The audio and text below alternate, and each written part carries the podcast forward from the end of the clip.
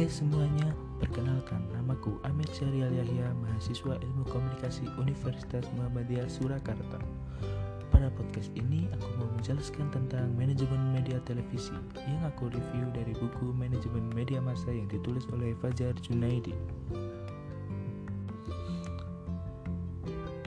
Perkembangan media penyiaran di Indonesia mengalami lonjakan pesat pasca reformasi tahun 1998 Ya, kita tahu TVRI merupakan salah satu stasiun televisi yang ada di Indonesia. Pada masa Orde Baru, pasca bergantinya sistem politik yang lebih demokratis, mulai bermunculan stasiun televisi swasta, contohnya RCTI.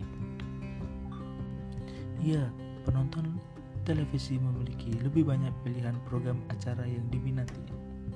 Keberhasilan RCTI kemudian diikuti oleh SCTV, Antv, Indosiar, TPI, dan berbagai stasiun televisi lainnya.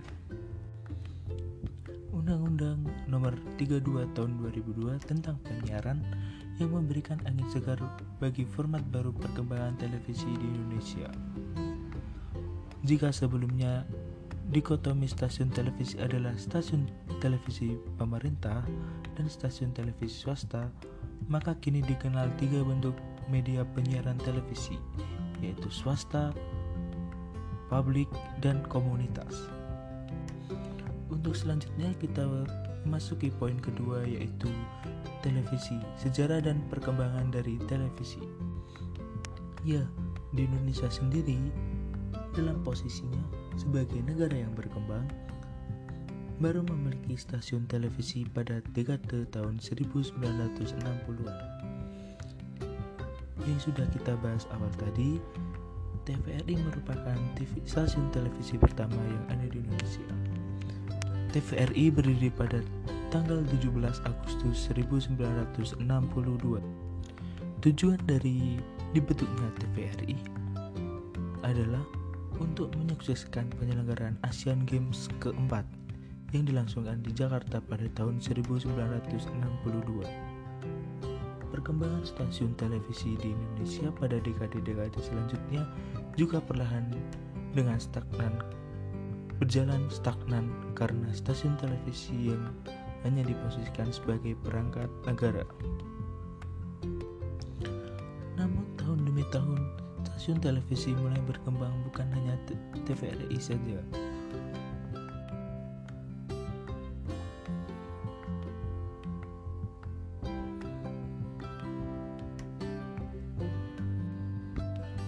Perubahan dalam dunia penyiaran televisi di Indonesia mulai tampak pada tahun 1990 1987 ketika RCTI diizinkan bersiaran terbatas di Jakarta dan sekitarnya. Pemberian izin ini diberikan pemerintah melalui surat keputusan Menteri Penerangan pada tanggal 20 Oktober 1987 tentang siaran saluran terbatas atau SST. Nah, SST inilah yang kemudian dikenal dengan stasiun televisi swasta pertama di Indonesia yang bernama RCTI. Sesuai dengan izinnya, siaran RCTI terbatas dengan hanya bisa dinikmati melalui televisi yang dilengkapi dengan decoder. Sehingga RCTI mendapat sambutan hangat dari publik yang menginginkan alternatif baru dalam menonton televisi. Kebesar, keberhasilan RCTI sebagai pionir televisi swasta di Indonesia kemudian diikuti oleh SCTV, Antv, Indosiar, TPI, dan berbagai stasiun televisi lainnya. Dalam perkembangannya, dunia pertelevisian juga dapat memunculkan sisi bisnis. Contohnya dalam mendatangkan iklan dalam jumlah yang besar. Televisi menjadi media utama bagi para pengiklan untuk melakukan penempatan iklan atau media placement. Dalam sisi teknologi, penerapan teknologi digital dalam ranah penyiaran Indonesia semakin maju. Era televisi era televisi digital akan menambah kecanggihan layar televisi dengan sajian program yang semakin beragam. Dengan menambahnya kualitas gambar dan suara di pesawat televisi memudahkan dan memanjakan penonton di rumah. Pada sisi manajemen, perkembangan teknologi digital menjadikan perso persoalan manajemen dalam penyiaran televisi juga harus semakin profesional. Perkembangan teknologi yang kian pesat dalam era digital juga harus dibarengi dengan kualitas manajemen. Selanjutnya kita akan memasuki poin ketiga yaitu tentang struktur dan posisi dalam manajemen televisi. Stasiun televisi dipimpin oleh seorang manajer yang, dis yang disebut sebagai manajer umum atau general manager.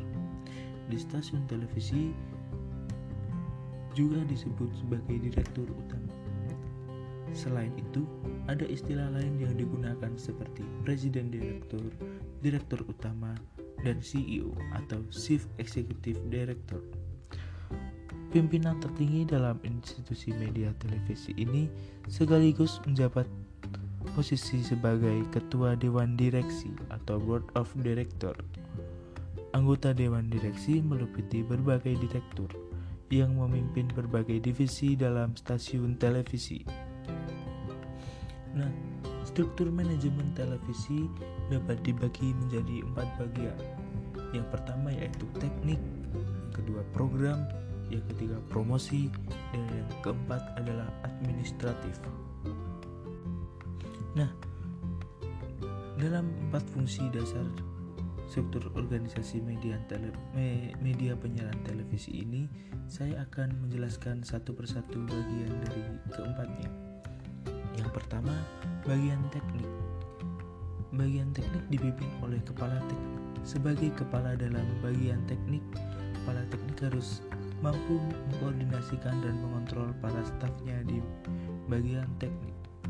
Untuk memudahkan pelaksanaan tugas, manajemennya, kepala teknik dibantu setidaknya oleh dua orang, yaitu pada subbagian yang mengurusi urusan teknik dan satu lagi untuk mengurusi pemeliharaan atau maintenance dari alat-alatnya.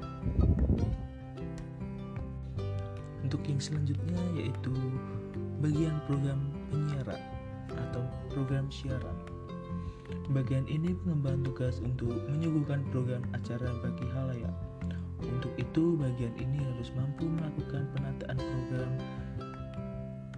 siaran agar sesuai dengan sesuai dengan halayak. Kegiatan, kegiatan penataan program ini disebut sebagai programming. Dalam melakukan programming, Bagian program siaran harus mempertimbangkan jenis acara, waktu tayang, serta perilaku menonton halayak. Sebagai contohnya yaitu program berita. Nah, program berita ini biasanya disiarkan pada pagi dan sore hari. Pemilihan jam tayang ini disesuaikan dengan perilaku halayak yang dari berbagai usia yang memiliki waktu senggang, untuk menonton televisi di waktu-waktu tersebut. Untuk bagian divisi yang ketiga yaitu divisi pemasaran dan penjualan. Divisi pemasaran dan penjualan program televisi atau sell marketing, bagian ini memiliki tugas untuk menjual program-program yang dimiliki stasiun televisi. Dengan demikian, bagian ini menjadi bagian vital bagi stasiun televisi swasta yang membutuhkan pendapatan dari iklan untuk menjamin keberlangsungan siarannya.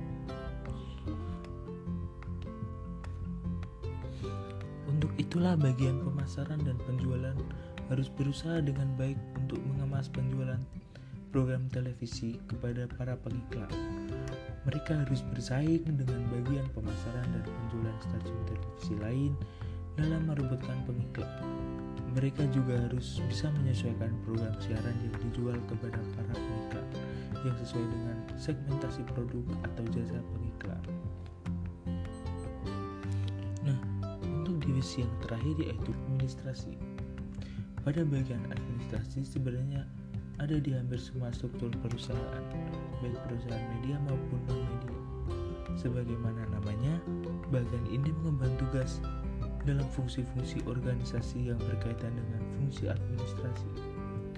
Fungsi administrasi ini meliputi tanggung jawab pada pengelola sumber daya manusia, pembukuan, pembayaran gaji, dan pengelolaan anggaran. Selain itu, fungsi media fungsi administrasi yang lain adalah mengurus perizinan dan menjalin kerjasama dengan pihak-pihak eksternal. Terbatasnya jumlah spektrum kanal frekuensi menjadikan bagian administrasi menjadi penting untuk keberlangsungan stasiun pen, stasiun penyiaran televisi. Bagian inilah yang bertugas untuk mengurus perizinan keberlan dan keberlanjutan perizinan pada regulator penyiaran seperti Komisi Penyiaran Indonesia. Nah, guys, itulah podcast dari saya. Eh, sekian dari saya. Apabila ada kesalahan dan kurang kata, mohon maaf karena saya juga masih belajar dalam membuat podcast. Nah, sekian. Terima kasih sudah mendengarkan podcast saya. Apa saya tutup, saya akhiri. Wassalamualaikum warahmatullahi wabarakatuh. Selamat malam, guys. Semoga kita selalu sehat dan dilindungi Allah Subhanahu wa taala. Sampai jumpa di podcast saya selanjutnya, guys.